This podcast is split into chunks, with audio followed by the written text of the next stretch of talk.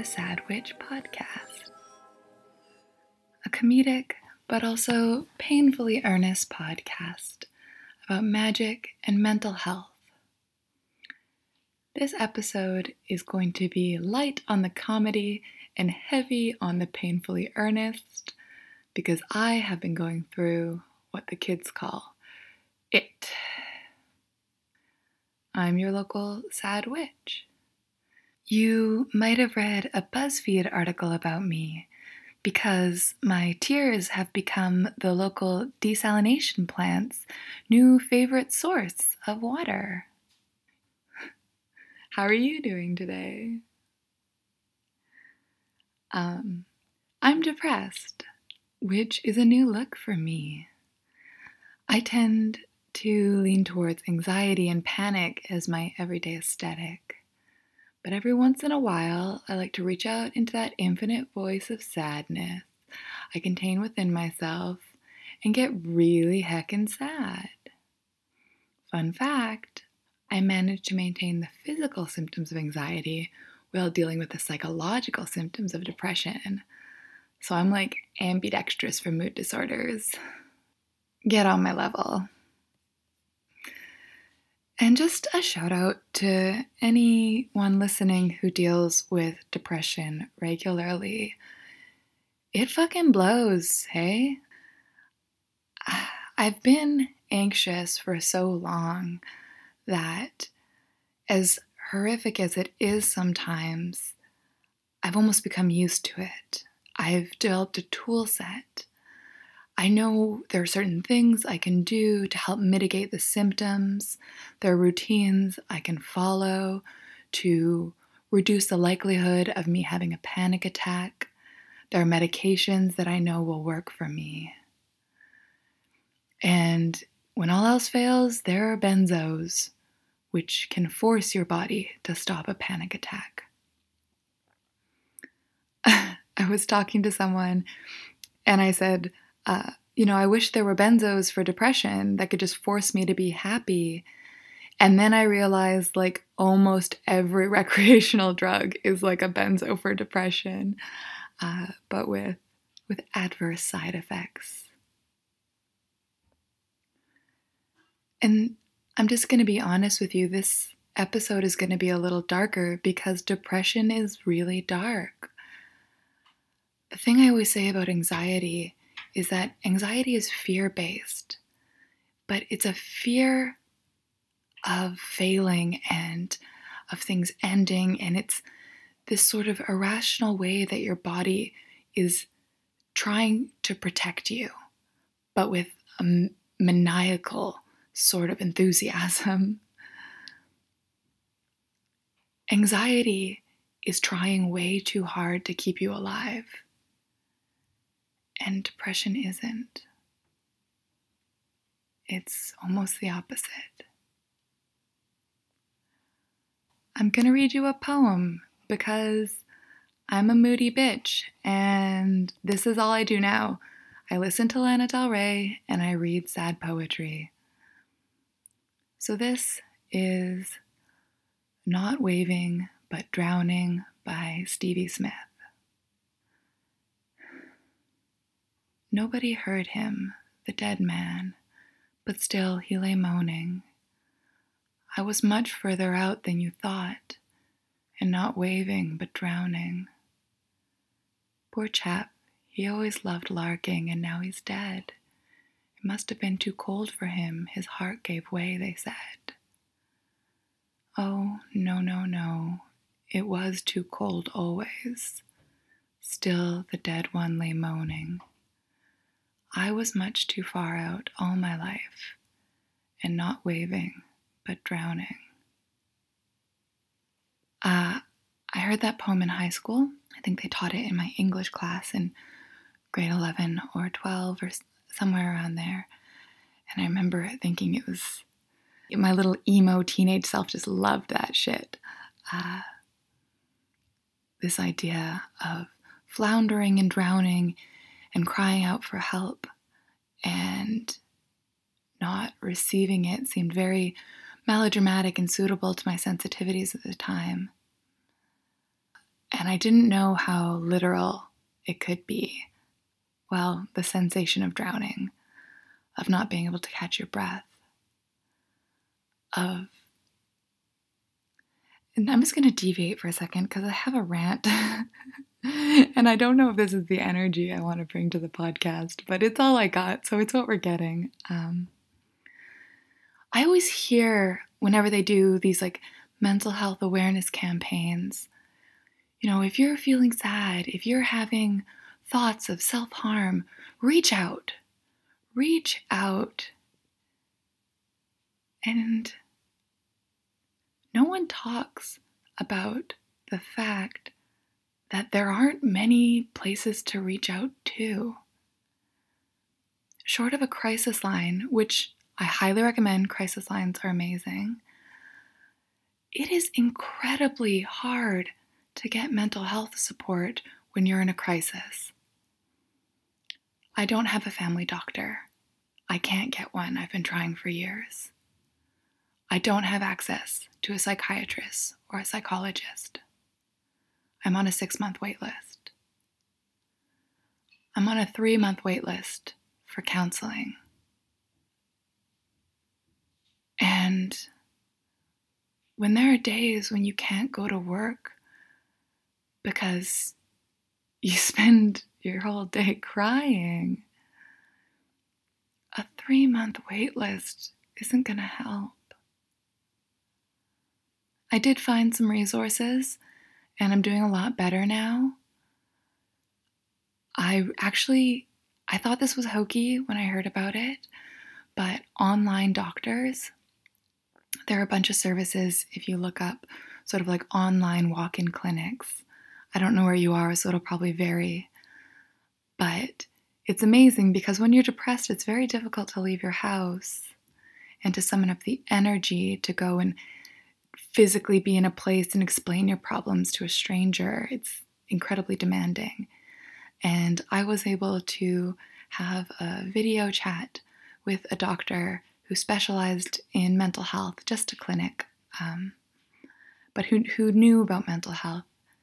And he was able to adjust my prescription without me having to leave. And I was able to send someone else to collect my prescription for me. So it is possible, but it's hard. It's really fucking hard. And I just get really frustrated when I hear people saying, you know, just reach out. It's like, trust me, I'm trying. I'm trying really hard to reach out. I'm drowning out here. And I'm flailing, trying to summon the lifeguard. And people at the shore are just waving back at me and being like, oh, she always loved a larking. Fuck me, right? And you know what? That's why we've got witchcraft. Because you got three months to wait uh, before you have access to affordable counseling. And I've got some spells that'll hold you over until then. Okay, thank you for entertaining my melodramatic seg. Um, coming back. I'm not an expert on depression, but in my experience, in my life, I've dealt with two kinds of depression. And I call them the big sad and the yawning void. They both suck, but in unique and exciting ways. Lately, I've been living in the big sad. You will know when you are in the big sad because you will be crying. You will listen to too much sad music. You will break down at the smallest obstacles. You will be consistently exhausted from hauling around your overwhelming emotions. If this sounds like you, hey, welcome to the Big Sad Club. I'm sorry, this club is terrible. The problem with the big sad and being in that state is you're not really in a place where you can heal from it. All the things that help with depression, like exercise and sunlight and socialization, all that shit is way too overwhelming. Like, we barely have the energy to shower. You think I'm gonna go for a run in the sun? Uh, that would, you know, cut into my weeping on the floor time. It is very difficult to continue on with your routine or to meet the basic requirements of being an adult while you are in this space. Not because you lack motivation, um, which I find is the case when I'm in the yawning void, is I just sort of lose all pleasure and lack motivation. But when you're in the big sad, you just literally can't. You're, you're just frail, a glass person. I always call myself an overripe peach, and the slightest pressure feels like it'll bruise or shatter. Uh, and you might have a very valid reason for being sad.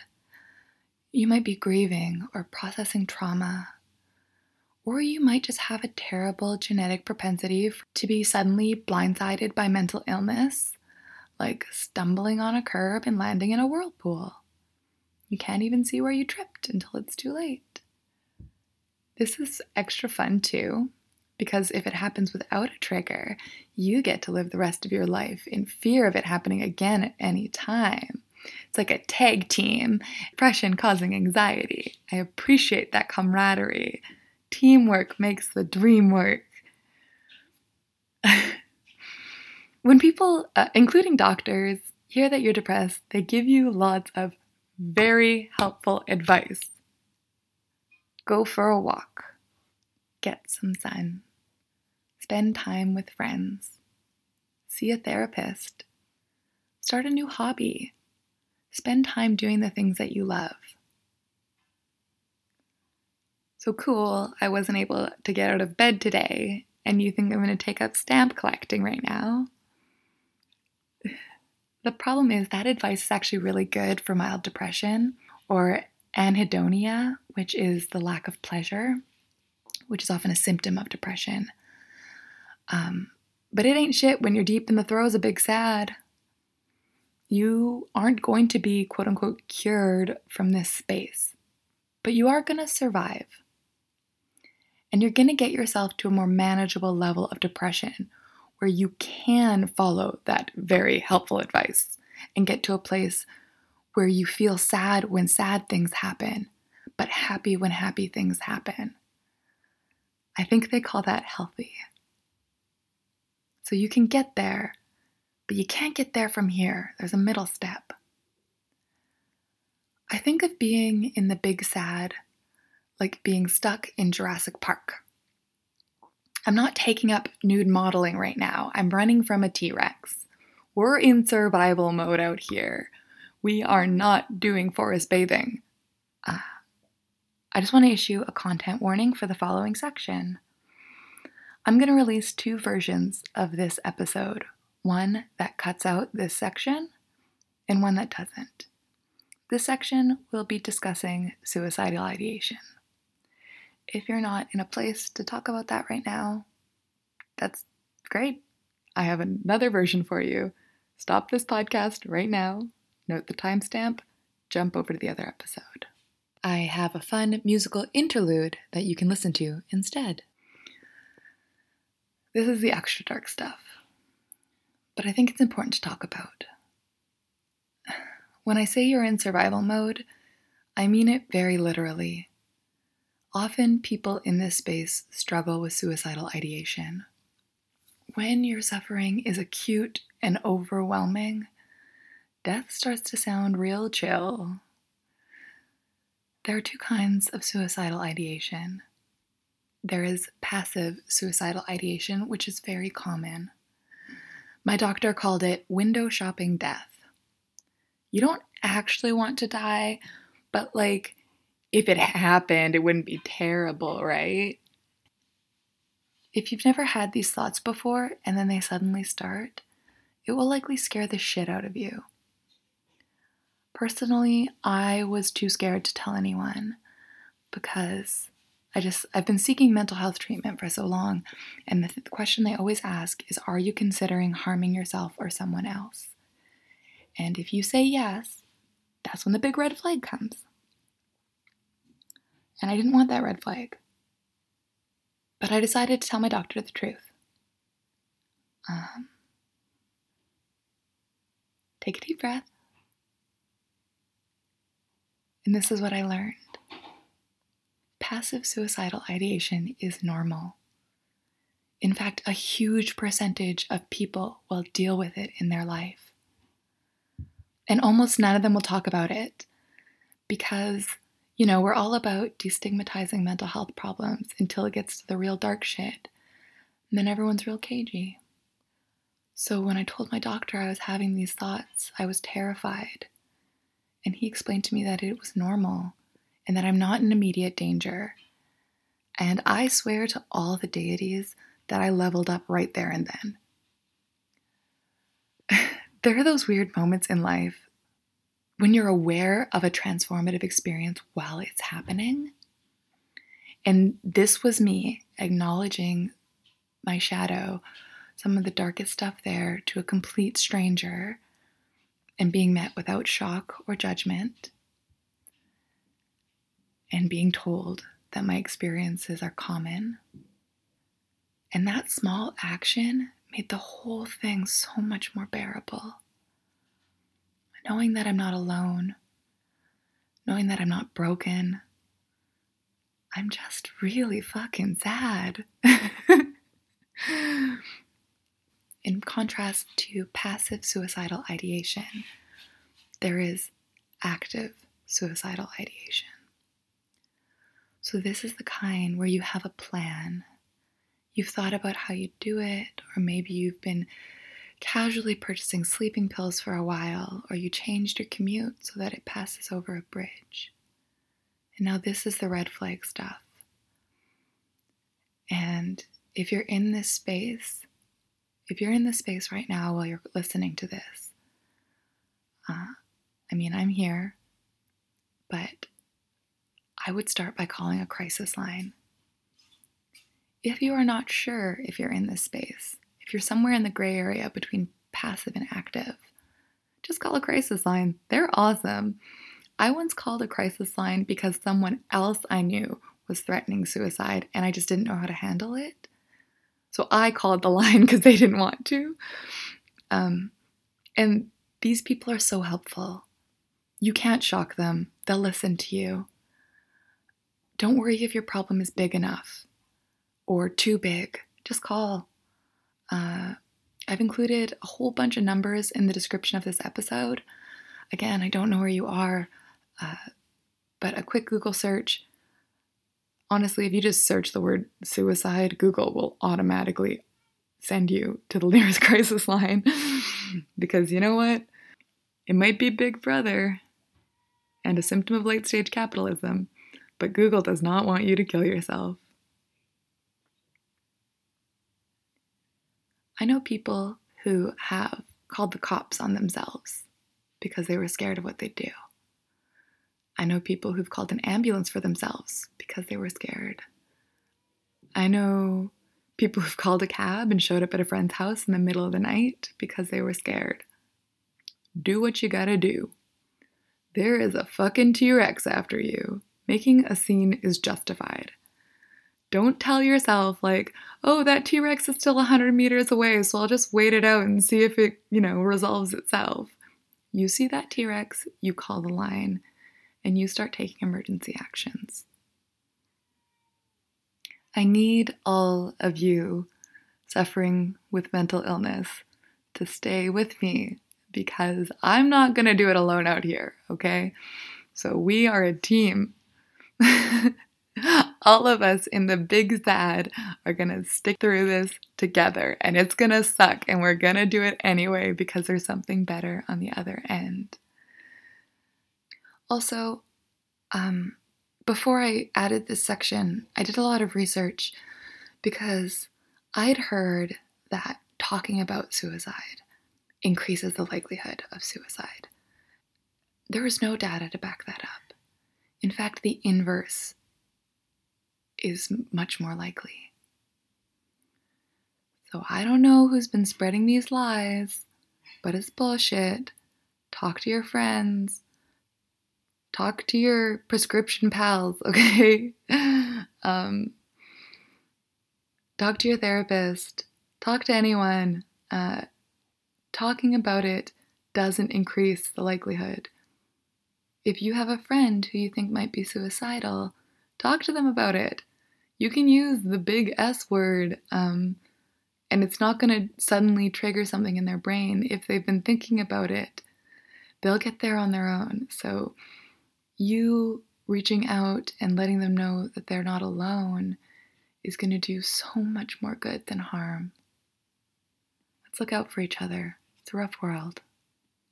Okay, so that is all the suicide talk. Let's get back to being just very depressing instead of utterly and painfully and uncomfortably depressing, hey? And let's talk about the big sad. The big sad is an unstable place to be, and it feels like drowning. I imagine if you've ever been surfing or paddleboarding or something, it's like trying to stand on water and you just can't get a foothold.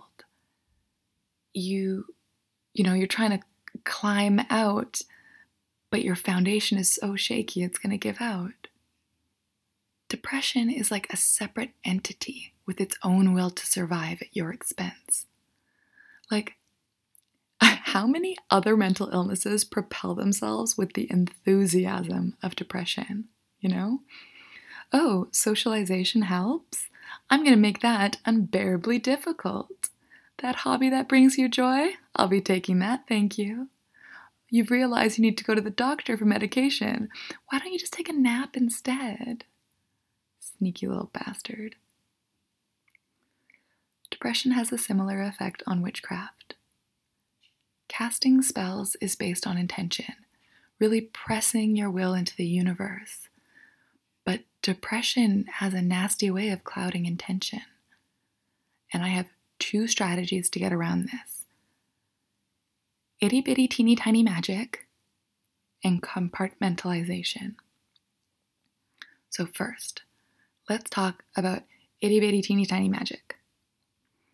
If you are in the throes of the big sad, there is no space to be writing petitions and making spell jars. Those more elaborate rituals require you to maintain your intention for a decent amount of time, like flying with fairy dust and happy thoughts. If you lose the happy thoughts, you fall. So fuck 'em. Tinkerbell was a dick anyway. We can circumvent depression's defense mechanisms by lowering our standards. A lot. One of my favorite small magics is to speak kindly to a kettle as it boils and lovingly select tea based on what I want my day to look like. But it's pretty hard to speak lovingly when depression has you convinced that both you and the world are in fact flaming trash heaps. You are not a flaming trash heap. I'm not totally convinced that the world is not a flaming trash heap. So instead of trying to press your intention and your kindness into a cup of tea, just make a cup of tea. That's self-care. Instead of pressing your kindness in advance, thank yourself in retrospect. Why thank you, me, for making this cup of tea despite your crippling inability to feel joy? Gratitude is an easier emotion to summon than goodwill. It's very small and it's retroactive, and you only need it for a split second. One millisecond of gratitude for the work that you've put in, and bam, that's a blessed cuppa, my friend. So you're not in a place to be celebrating nature and forest bathing. Here is your small goal. Get your body into sunlight and or fresh air. Some strategies might include opening a window, lying next to a window, standing on the street in front of your house, crying in the sunshine and being annoyed that the weather doesn't match your sadness. That's fire and air, two out of the four elements, friend. Drink a glass of water or, you know, cry. Now we're at three elements. Put a rock or dirt or a bit of plant in your pocket. Four out of four, you are killing this. You don't need to cast or summon. You can be a pile of blankets on the floor and still have all four elements. I am very partial to magic that can be done from a pile of blankets. And you know what? if you didn't get all four, you you get what you can. Who cares? Let's be honest, you're not in balance right now, and you won't be for a minute. So let's just call on the magical help we can and just high-five ourselves for that. This is a time where instead of pressing your intention outwards, you're going to summon support inwards towards yourself. If you're in a self-loathing space, first off, hi, hello, welcome. Second off, try to care for something other than yourself. This is why millennials are obsessed with houseplants. Our lives are in shambles, and we need to project onto something simpler and more manageable, like a cactus. Water a plant. Don't have a plant? Text someone. Demand they bring you a plant. This plant is now your sad friend. Give them a name that's better than sad friend. And tell them they're pretty. Hype up that plant.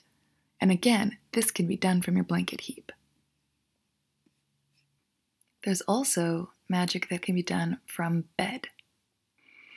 Sometimes I just try and meditate, clear my mind a little, and come up with a one or two word mantra. Something I can call on to interrupt really negative thought spirals. And I told you one of mine in a previous episode for when I'm walking is Good Earth. Ooh, I don't know what my brain does when it's in this state, but some of my mantras are out there. Like, sometimes my mantra is tomorrow. Just reminding me that there is another day, and it will be different than this one. Sometimes my mantra is whatever. Like, I refuse to entertain these thoughts. Another favorite mantra is heck off, where I decide to just dissociate from my depression and be really rude to it, because anger is a lot easier to feel and deal with when you're in that state. So I've got three techniques for you that we've talked about. Or maybe four. Yeah, four. I've got four techniques that we've talked about in terms of itty bitty teeny tiny magic. We have retrospective thanks and gratitude for whatever you manage to accomplish when you're in this space. You are your own cheerleader right now. And especially if you can thank yourself for something physical, like a shower or a cup of tea, that means that that, whatever it is, that thing, becomes blessed with that intention and becomes even more powerful. And then the next time you have a cup of tea, it'll be a little easier. And so on and so forth. Until you're just like throwing back green tea all day, hyped up on matcha, and you're too strung out on caffeine to feel sad anymore. We talked about calling in the elements for support.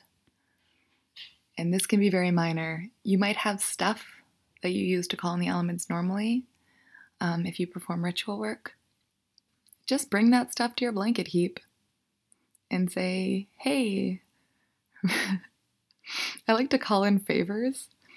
Be like, remember that time I left the fairies an offering? Yo, fairies, can you help the lady out? I know there are lots of different traditions, but at least in Italian folklore and frankly Catholicism, a lot of our worship is transactional. So, like, for example, with Saint Joseph, we leave him an offering based on how good our previous year was. So it's more of like a reward or punishment. Yeah. So this is the energy we are bringing to whatever beliefs you have in terms of deities or divine beings. You're calling in a favor. If you are not in a space to care for yourself, find something else to care for. It can be very small. It can be someone you love. I mentioned a plant, which I find works really well, but that's just the witch in me. I also find that helping other people who are struggling with mental health helps me when I'm in that space. So my elaborate ruse behind this podcast has now been revealed to you. And the last thing I mentioned was mantras. Using quick, snappy phrases. Something short that you can meditate on, that you can repeat, that you can charge with power while you are lying in bed and crying, and that you can just call on when you need it most, when you're getting into that extra dark space. And it doesn't have to be rational or particularly meaningful. It's an interruption. It's cutting them off at the pass. So the other kind of magic that helps at this time is compartmentalization. And I have one ritual for it that I recommend above all others. And it's a little bit elaborate, but it works and it's worth it. Here's what you do. You find two rocks. You lie on the floor. You place one rock on your forehead and one on your belly. Or if you don't want to lie on your back, just place them on two spots on your body where they can rest. And then you cry, and you feel all your feelings. Everything you've been trying to hold back to be a good grown-up, just feel it. And when you're out of tears, you take those rocks, you hold them in your hands and thank them. And then you put them in a little mason jar. Add a bit of dirt and something pretty. Seal the jar and put it in the corner. The tough part is you will have to open the jar later. You will have to process those emotions. But right now, we're just going to tuck them away and create a little space. You seal them in a jar, because a jar can be unscrewed and reopened. I always add dirt or something that represents earth to me. It can be, I mean, the rocks do already, but because it's grounding. And you add something pretty because it's self-care. I usually use a ribbon. And tuck it away. You can bury it. It's nice, get it the heck out of here. I usually hide it behind books. I have bookshelves, so I pull out some books, tuck it away behind, and hide it, out of sight, out of mind. And you'll feel lighter. You'll have transferred some of your pain to these objects that will hold them for you temporarily. And then maybe you can start working on those other tasks. You can go to the doctor. You can try to go for a run, or get outside, or call your friends. Or family, if you're one of those people who has a decent relationship with their family, can't relate. But if you do, call them.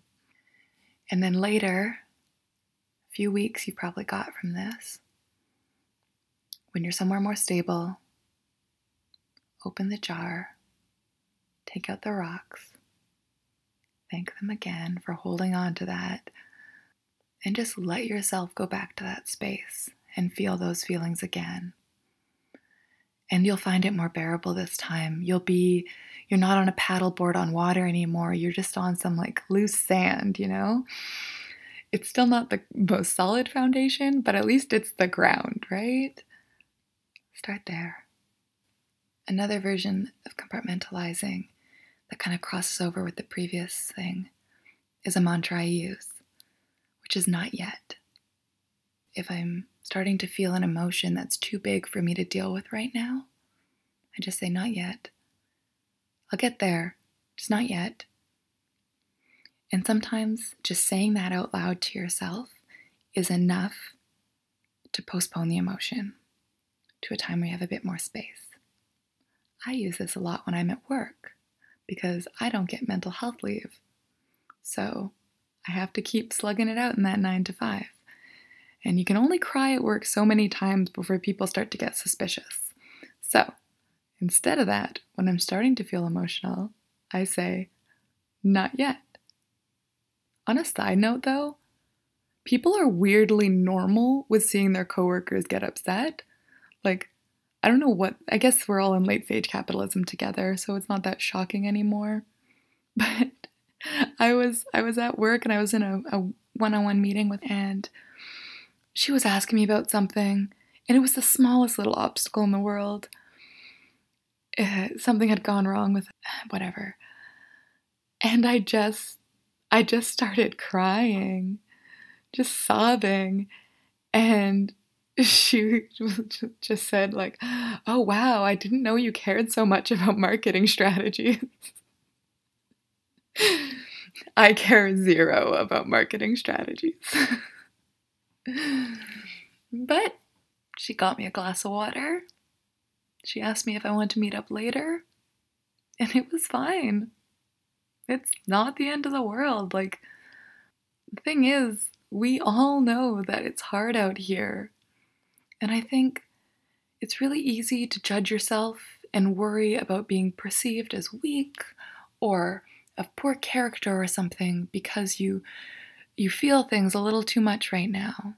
But honestly, here's depression's nasty secret, is that almost everyone has to deal with it at some point.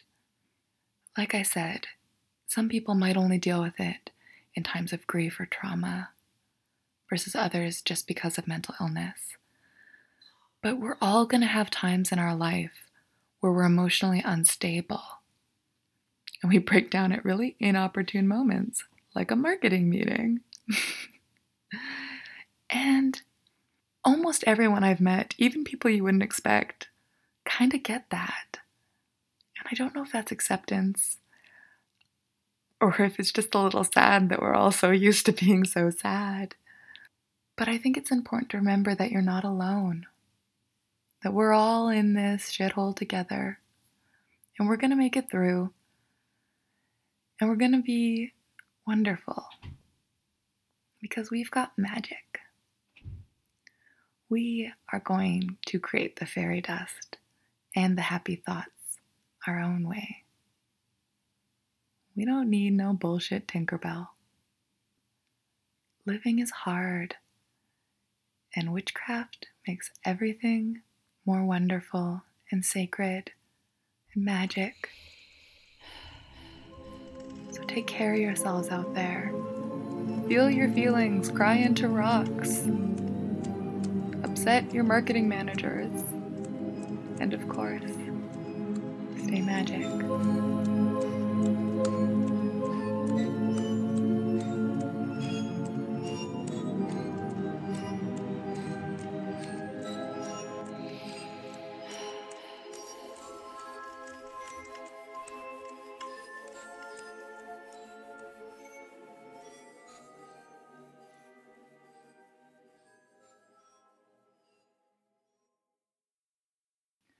Oh, hello there.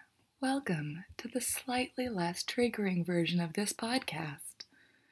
If you would like to hear the uber sad edition, you can stop this one and go listen to the other version of this episode. Or you can hang out with me here and listen to the unedited version, royalty-free music at the top of this episode. Fun fact, Uh, for Halloween, I was looking for, like, witchy music, royalty-free w- witchy music, and almost every version of witch songs include a xylophone, and I don't know why. So, to the witches listening, please meet me at the town hall next Friday to be issued your standard witch xylophone, uh, which you can use to summon witches at any time.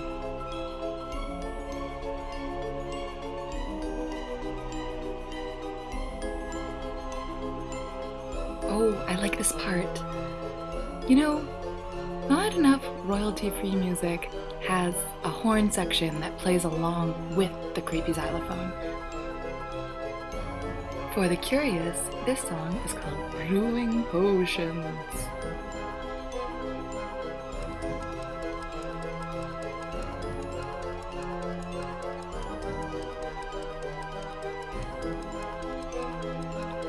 do do do do do do do do do do do do do do do do do do do.